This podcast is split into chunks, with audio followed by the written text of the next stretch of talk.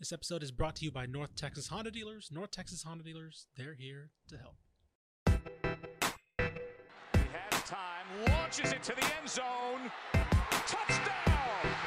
Terrence Williams! Throw goes to the right side for Crabtree. It's caught. He put, oh, he's going hard down. Red Raiders. What's he up the 10? What's he up the right sideline? Yeah, he's got to go. He's tackled. Sam Houston wins it. The Bearcats capture their first FCS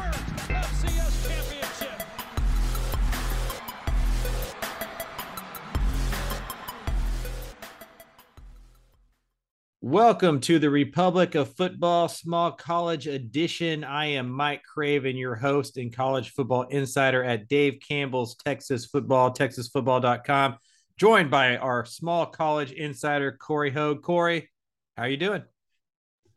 Doing great. It was a, a a good weekend, a surprising weekend in sub FBS. We had some upsets, some teams that just aren't quite living up to what they should, and then some teams that prove they are as dominant as we thought they would be.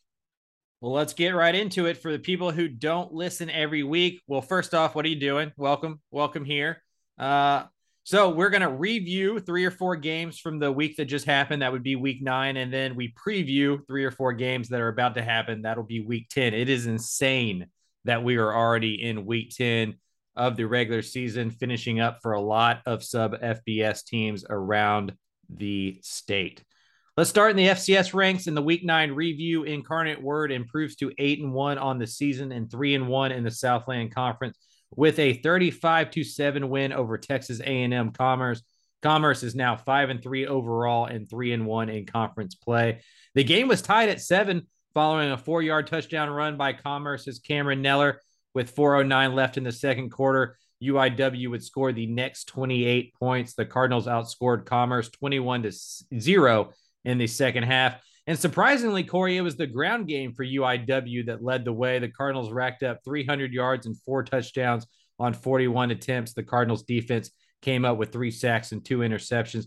Cory, were you surprised? Not that UIW beat Commerce, because we can agree UIW is a couple years years ahead there, but were you surprised with how UIW beat Commerce, specifically with the run game and the defense?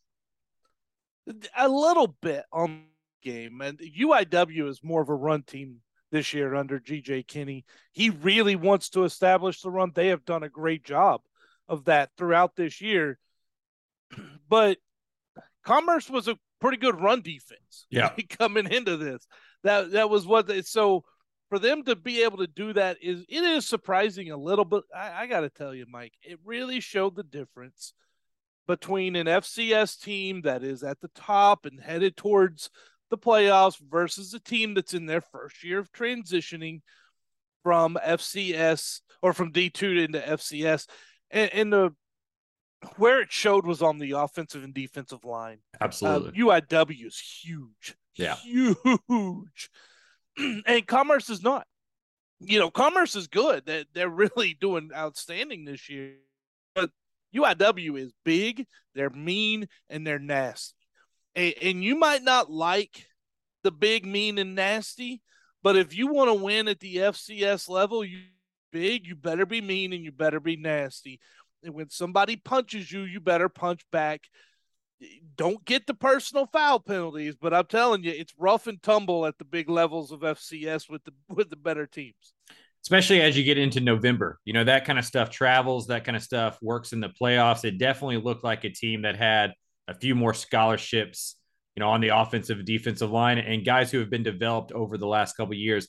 I will never forget last year I was at the Incarnate Word Texas State game and I remember before the this was not hindsight. This was before the the kickoff during warmups.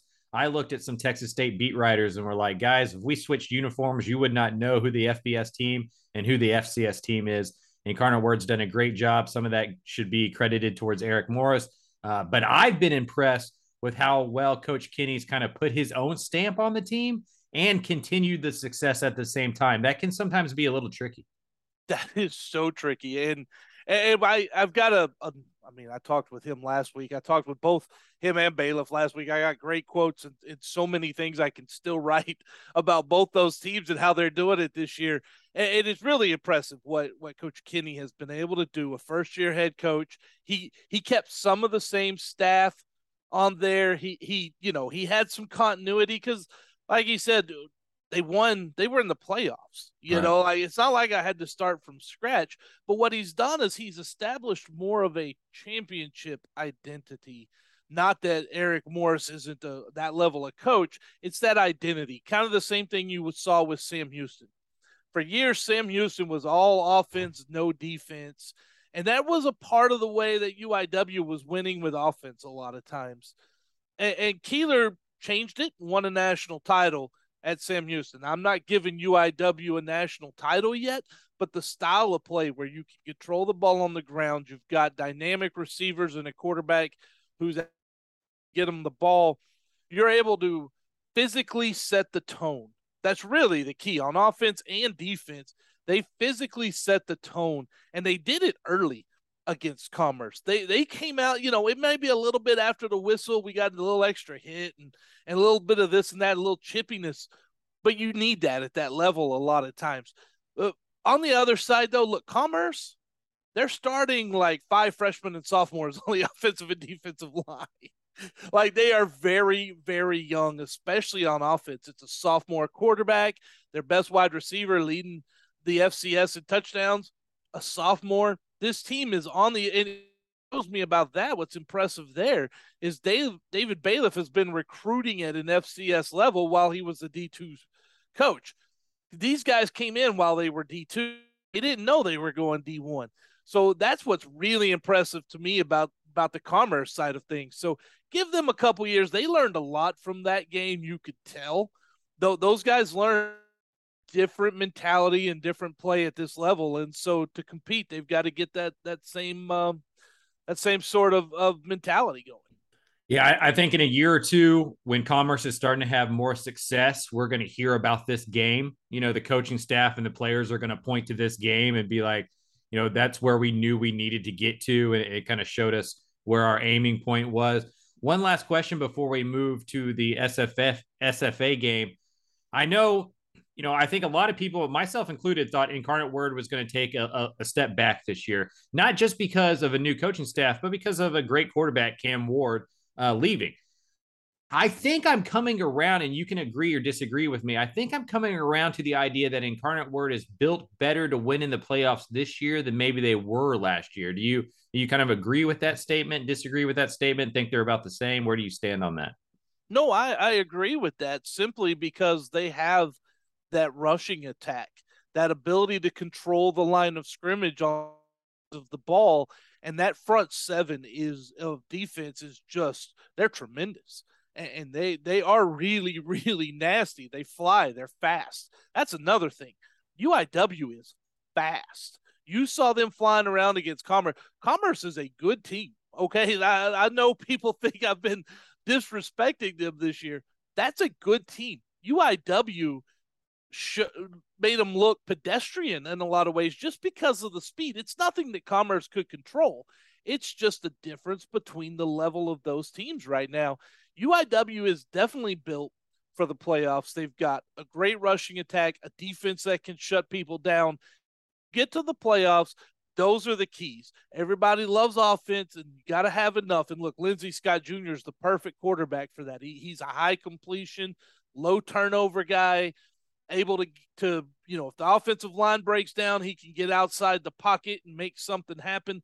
They have all the keys special teams wise too. They've got everything they need. They've got the they've got all the ingredients. It's can they put it together because to get a national title it's hard and it takes some luck. Yeah. And so we'll see how that goes, but they definitely have a shot come November. Well, it seems like they're the state's best hope at an FCS championship or a deep run because SFA falls to five and four on the year and out of playoff contention with a heartbreaking 47 to 44 loss against Utah Tech. The Jacks were stopped on the goal line as time expired thanks to an incomplete pass. SFA claw, clawed back from a 40 to 30 hole midway through the fourth quarter to take a 44 to 40 lead with 219 left after a 47 yard run by Miles Reed, but the defense couldn't come up with a final stop. A 14 yard pass by Utah, Utah Tech gave them a 47 to 44 lead with 47 seconds left in the game. Trey Self threw for 391 yards. Xavier Gibson had a big game, but it was Reed that really led the way for the SFA on, on offense. He ran for 110 yards. He also had eight catches for 78 yards, but the defense allowed 517 yards and 26 first downs. Cory, we've talked about it kind of all year. We thought maybe the Jacks would right the ship eventually and kind of be the team we thought they'd be, but you know, where did it go wrong this year for SFA? I, I before the season started, it, it went wrong as soon as they started reading the clippings and, and seeing that we were expecting a lot of things out of them. They had a lot more turnover than I think any of us really realized uh, with the transfer portal. They lost some guys that were really important there. And I think they really thought that they were a team that was going to. They've kind of played like that. They've kind of played with their food, played to the level of competition all year long. They've been they've been that team that they can look. You know, they've got that ability. They can be just dominant, and then they put up and then they they put up a lot of inexcusable uh outputs this year. Honestly, like they've put up a few games that you're like, I just don't know what's not clicking. This was another one. It's a this is the worst loss this is by far the worst loss. You don't lose at home on homecoming to Utah Tech, and it, it it's almost like they fell into the trap game. But then they had now they have a bye week, and they have Central Arkansas, and then Abilene Christian. Honestly, they really don't have a chance of of making the playoffs now. I don't see any way they make the playoffs. They had I posted the video. Everybody wants to talk about the last play call. You know, SFA down on the one yard line, one play to go. They chose to do a little jump pass. Colby Carthel talked about that after the game. He said they had an initial play ran, uh, two run, and then right as the snap was happening, Utah Tech called timeout. So that kind of started the, they could see what that play was. And so SFA thought they had them where they could kind of – get them to buy on the run, and then throw the dump pass. Utah Tech was ready for that. It's not that play call. It, it the play call. I get it. If look, if it works, it's a genius. If it don't, we're going to question it. It it's the fact that this defense that had been playing much better got torched by the Trailblazers. They put up zero resistance, and like maybe they were going to come back and pull one off, but all year long. Eh, you just felt they were kind of that seesaw, and they fell off it this last week. You you can see this should be a wake up call. This this is one of those types of years and seasons that it can inspire them, and they could come out next year and be really really good, or this could make it go south pretty quick there in the Colby Carthel era. It feels like a lot of their losses have common themes. The defense has let them down, but also the red zone offense hasn't been that great. We were in NRG in the Sam Houston game where you know they should have won that game if they were better in the red zone. Again against Utah Tech, you just look through the box score. They didn't score on two red zone trips. Uh, one of those being that that fourth down call at the end of the game. Uh, but when you allow that many first downs, you allow that many yards, and then you yourself don't capitalize when in the red zone, you just don't have the margin of error. When your defense is allowing 40 plus points a game, you have to score every single time you get into the red area or you're going to lose ball games by three points. Like this is why that this is why this is how that happens. Well, another common theme between the Battle of the Piney Woods and this loss to Utah Tech is a is a punt block. You know, for a touchdown. You can't those special teams, it's all three all three areas that are hurting SFA. Xavier Gibson is is electric uh, on the punt return, and he's done some great things on punt and kickoff return this year. But they've had two punts blocked. That's not a Colby Carthel team. That's not winning football. Usually, from Colby Carthel's time when he got to Commerce up through this year, you expected them to win the, the special teams battle because that's one of his specialties. It just hasn't happened this year. There's going to be a lot to look at and another thing I want to mention too, not only was it personnel change on players, but coaches. Yeah. That uh, almost an entirely new defensive staff. And, and this is kind of what's interesting. What makes what GJ Kinney has done at UIW so impressive is he handled that changeover and they're successful.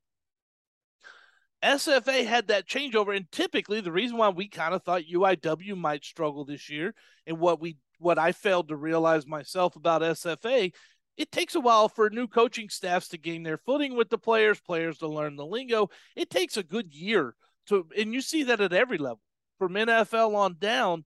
A change in staff coordinators and things like that, it makes a big difference a lot of times, and it and then it takes a year to learn, and then they start going this may be that year of learning, and then next year is, is when SFA may go off. But there's going to be a lot of questions they got to answer this offseason. Yeah, a soul searching offseason ahead in Nacogdoches. To end our week nine review, let's end it on a high note. Lamar earned its first victory of the season in a 24 to 17 victory over Nicholls. Lamar jumped out to a 14 0 lead midway through the second quarter and held on to a 21 10 lead throughout the second half. The Cardinals ran for 283 yards and two touchdowns on 48 attempts. They only threw the ball 13 times in the win. The defense came up with an interception and two fourth down stops. So essentially, three turnovers there for the defense.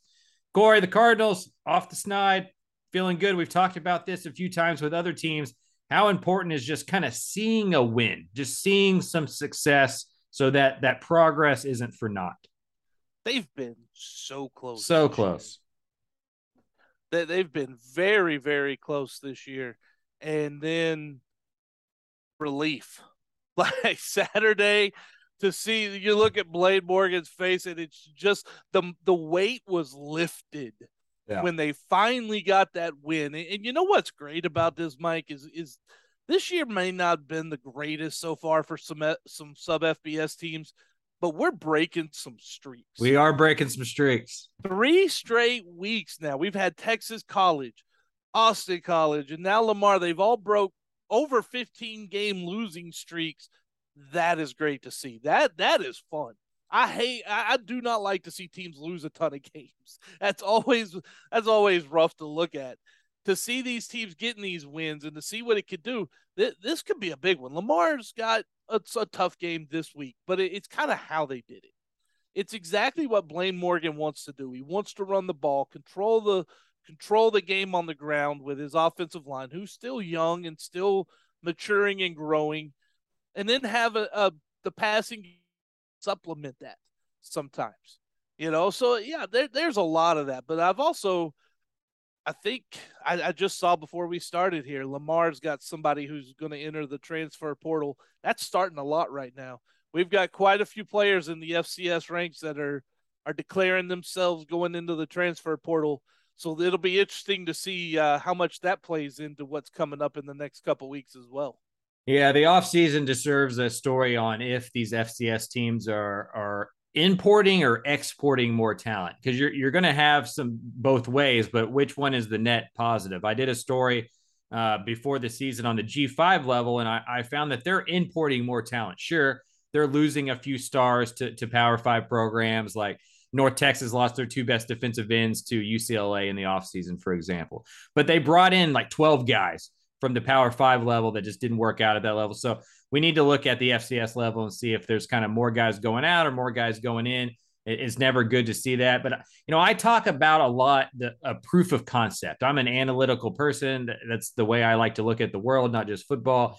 And so I'm always looking for proofs of concept. And for me, for Coach Morgan, this feels like one of those things, right? Where it's like, you need to see some type of reward. We're all humans that are reward oriented. You need to see some positive, good vibes. And like you mentioned, we've seen three schools in a row now kind of get that, kind of get the reward for their hard work and the, the proof of concept of, hey, we're doing this the right way. We keep plugging at this. We can go from one win to four wins to seven wins to, you know, possibly being a team that competes uh, in the playoffs. So uh, good on Lamar. Uh, a good win there. Nicholls not all that great, but you know, still a win is a win. All righty. We are going to week. Oh, sorry. Did you say something? Uh, this is this is what just came into my head because I've got a uh, a six year old here, and when it comes to learning, like Lamar, you talk about that need to get that win. My son's learning to read right now, and so as he reads a sentence, I, have turned it into a competition for yeah. him. I say, "Point, Gabe." You know, if you tell him no point, he gets mad about that. Well, you tell like someone no points, like you don't win enough if you're a, a football team, and it really becomes hard. The the season becomes longer, but as soon as you get that win, that positive, it could change everything. And hopefully it does here for Lamar because that's a team that's that's done a lot of building over the last few years.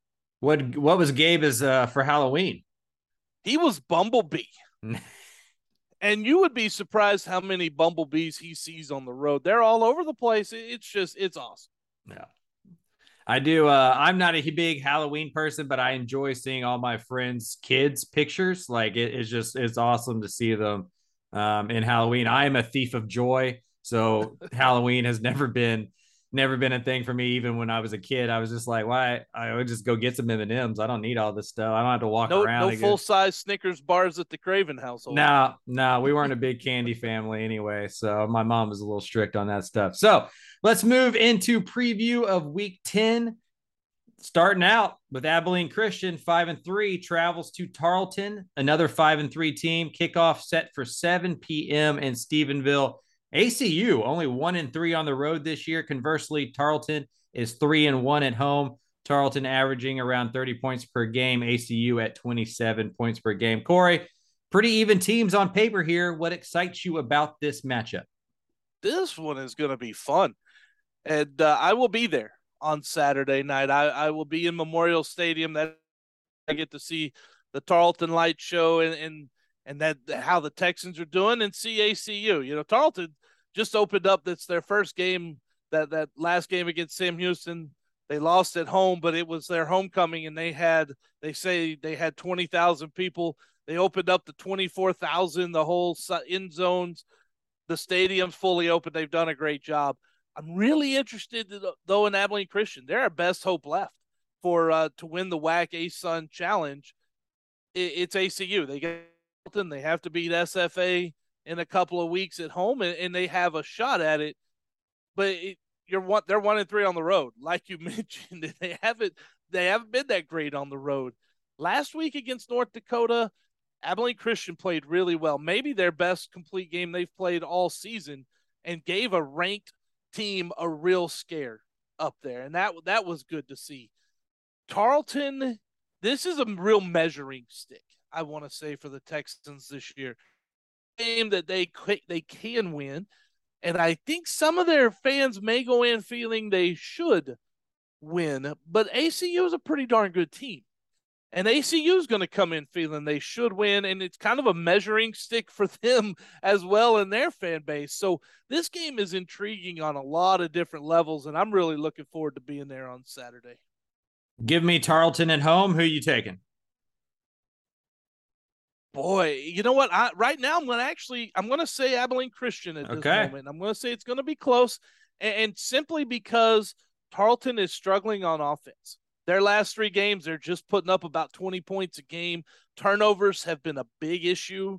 Uh, Bo Allen was, you know, he's learning, but Sam Houston just confused the heck out of him. Three, three interceptions. They had another three fumbles last week. And a problem. I at the same time, Tarleton could could clean all that up and come out and put together a good game. But their last three games, it's kind of like we do in talk about form.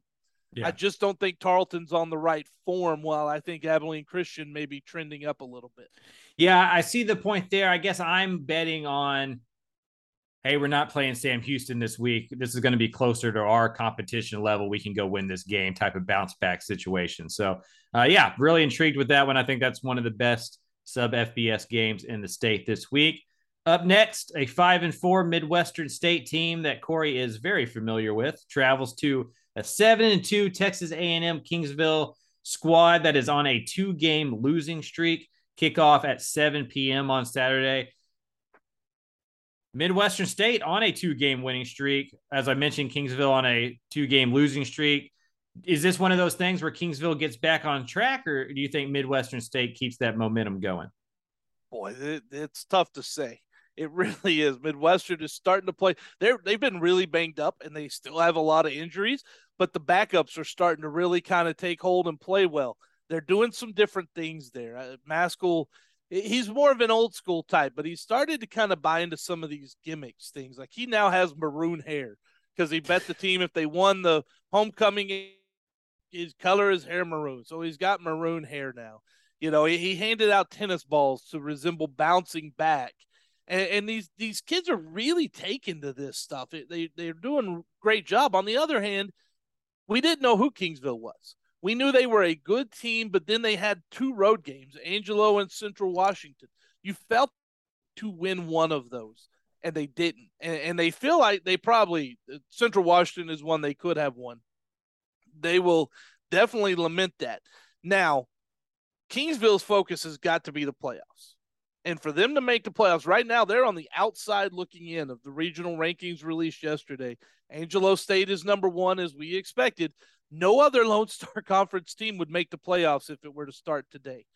Kingsville can change that. They're the next highest team. They're eight. They're one spot out, but they need these wins. They need the MSU win. They need to finish this this season undefeated. They're at home. That's the good news for the Javelinas.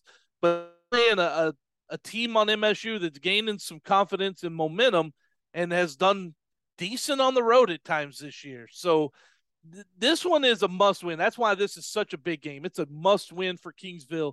They can't afford another loss if they're going to make the playoffs this year.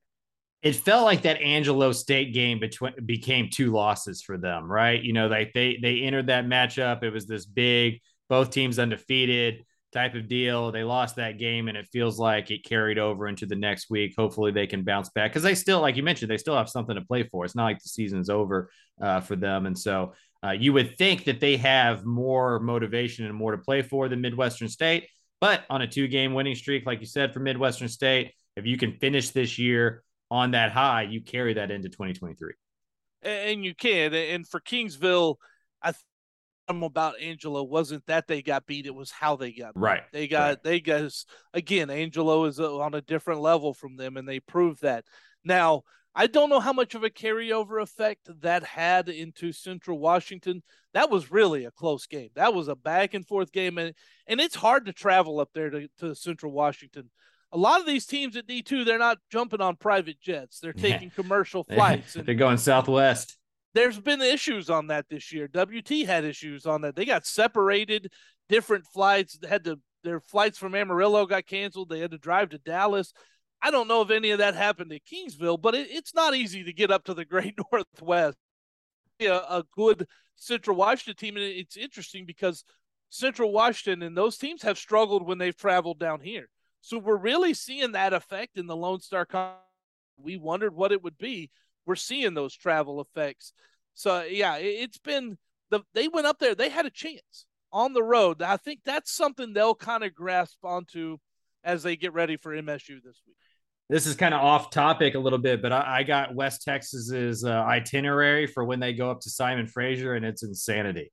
You know, like like it's a Southwest flight basically from Amarillo to Denver, and then Denver to Seattle. And then they're staying kind of outside the border on the American side until the day of the game, and then driving up there, playing the game, driving back, not even staying at a hotel, basically going straight to the airport and leaving out of there like five o'clock in the morning to come back to Amarillo. Like it's just, it's hard. You know, it's hard for Texas to go 3,000 miles to win a game. It's hard for the Dallas Cowboys to go 3,000 miles to win a game, right? Like that much travel is hard when you're doing it the way you and I travel places, it, it, makes it even harder. And so, you know, these are big dudes, right? You're six, seven, 320 pounds. You're stuck in an elevator or I mean, in an airport all day. You know, that's difficult. And so, uh, yeah. Well, and, and when you do that, uh, you know, it, when they ask Hunter, when you talk to him, ask him about their trip to Central Washington. I think it was Western Oregon, their trip to Western Oregon and all the fiasco that they came in because of flying commercial like yeah. I said, flights got canceled. They ended up on two separate flights. Baggage was lost. Like they, it was every calamity you could imagine there. And that's the thing that people don't. D2, D3 teams aren't traveling private jets like the University of Texas and the Dallas Cowboys. And it's hard for them. It's really, really hard for these these lower schools. Yep. Next game up, in our week 10 preview, defending D3 champs Mary Hardin Baylor travel to Howard Payne on Saturday with kickoff set for 1 p.m. The Cru are 7 and 1 and on a six game winning streak following that week two loss to Wisconsin Whitewater. Howard Payne is 6 and 2 on the year and 3 and 1 at home. Cory, This would be a, a, big upset, obviously, but how can Howard Payne even keep this one interesting, keep it close, and possibly pull the upset? What's the recipe for them? Well, the first thing for them is they're at home. And so that helps. You know, I realize a bus trip from from uh, Belton to Brownwood may not be the worst thing in the world, but they are at home and they are sleeping in their their own beds. Howard Payne, they they were up at the half. They had Hardin Simmons on the ropes at the half last week, and they just couldn't close it out. What has about this one is how can they bounce back and respond from that game against Hardin Simmons, and what ha- if they do have a lead, have they learned? Can they learn how? And against these big teams, Howard Payne is the third best team in this conference. They've proven that over and over and over again. It's Mary Hardin Baylor, Hardin Simmons, Howard Payne, but it there's a difference. There's a level. We talked about this last week a little bit. Hardin Simmons and Mary Hardin Baylor are still a little bit above. Howard Payne's closing that gap. But they need to win one of these games to truly show that they've arrived. And this is their this is their next chance. I expect probably a, a pretty good crowd will be at this game. And it, it's gonna be chippy. Both these teams got attitude. And, and the attitude you need and you want to see, they've got it. And so it, it's going to be uh, an interesting game. And you know what? Who can control their emotions the best to execute when they have to will probably play a big role. Yeah, you mentioned something that reminds me of another difference between some of those uh, big FBS teams and, and these sub FBS teams the sleeping in your own bed concept, right? Like when I was in Lubbock last week for Texas Tech, they all go to a hotel, you know, and they stay together, they go to a movie, it keeps them all in house, they can do bed checks, all that kind of stuff. I remember when Jeff Traylor got to UTSA, they stopped doing that because of budget stuffs and he hated it, you know, having his kids kind of everywhere at their own place, not knowing. He almost liked the road game more because there was a semblance of control um, for that reason. So I've heard there, that. There's I've just, heard that from small college coaches too. Right. Like it's like you better. can you can kind of get them together. You know where they all are. You know they're not out. You know the girl's not over. You know they're not partying. Right. Like at home, you know their buddy can be over. They can be playing video games till three o'clock. You just don't know uh, what yeah. your kids are doing. Well, and the other thing too, to pull the curtain back on the the D two D three schools a little bit too, coaches do that, and the first thing they, the biggest reason they like being on the road, they know what their kids are being fed. Yes, that they, they can give them, they can get them the meals. They're paying for their meals. They know they're eating well. When they're at home, they don't know how these kids are eating because they they're not allowed to just give a team meal the night before. So that's another thing that that's a big part of it too. Mary Hardin does Mary Hardin have to win this game? I mean, is it is it win out yes. to make playoff type deal? Yeah, no. Mary, if if Mary Hardin Baylor loses this game, they're done. Um, well, I'd say they're, they're not done. They're going to make the playoffs because the automatic bid, but they're going to drop so low. It's going to be a hard path to get through there. There's some really, really good teams in D3. So they don't have to win to make the playoffs, but this is a game I, am not expecting a convincing win, but this is one they better they'll they'll be focused on this one. Let's just. And then last up on our Week Ten preview, the five and three Navarro Bulldogs close the season. I feel. do I say that right? I feel like I hear people say Navarro differently than I say it. How do you say? It? I always Navarro? say Navarro. I've okay. heard Navarro and Navarro, but when you watch the Netflix cheerleading special, yeah, I did. I, it's Navarro. Okay. Sonny Dykes, who coached there, he says it a different way. He says like Navarro or like he says it differently than I can even pronounce it or whatever, and it always throws me off. Anyway, uh, the Bulldogs close the season at home against Tyler Junior College. The Apaches are also five and three. Kickoff set for 3 p.m.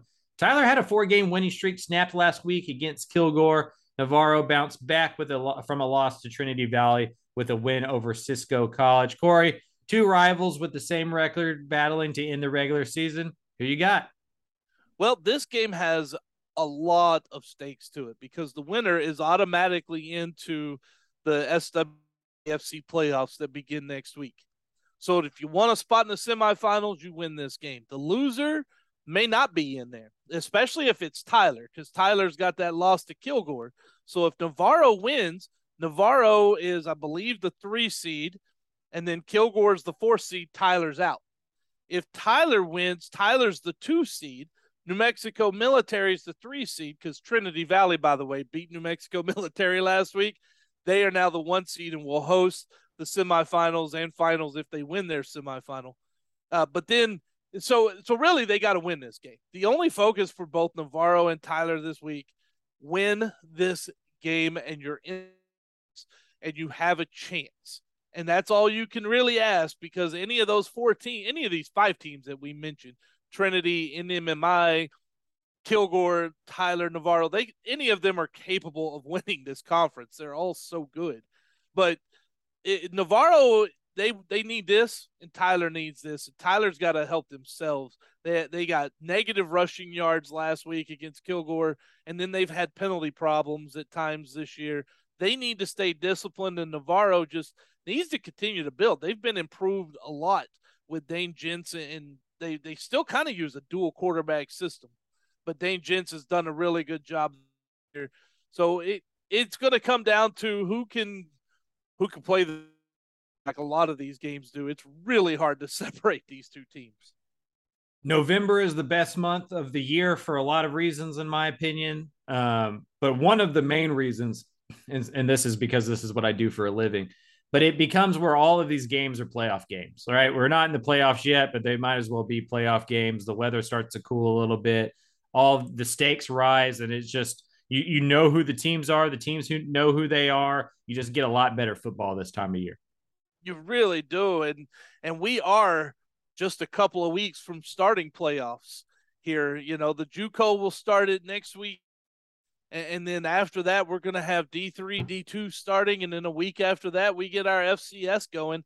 High school's coming up here, here after this weekend. So it's this is a great time. I love November. I love December. Uh, it's a very busy time. Very, very bit. We're on the. I'm on the road a lot, uh, as you are too.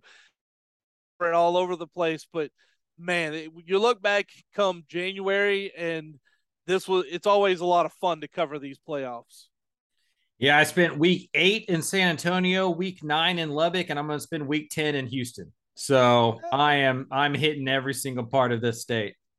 That's that, hey, more power to you. See, I I I have to do the driving, so I don't tend to hit as many parts.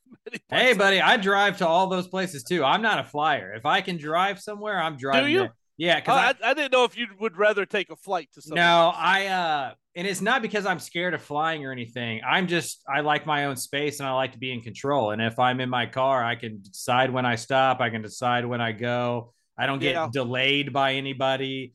I don't sit next to somebody who's like taking up three spots or has their elbow in my chest or something like that. It's just I would rather drive if I can. My car doesn't well, appreciate it, but I I would rather drive if I can. We're we're a lot alike. I would rather drive a lot of times too because just being in an airport yeah. You know, I'm afraid. I just afraid somebody's actually going to talk to me, and I just you know, that's.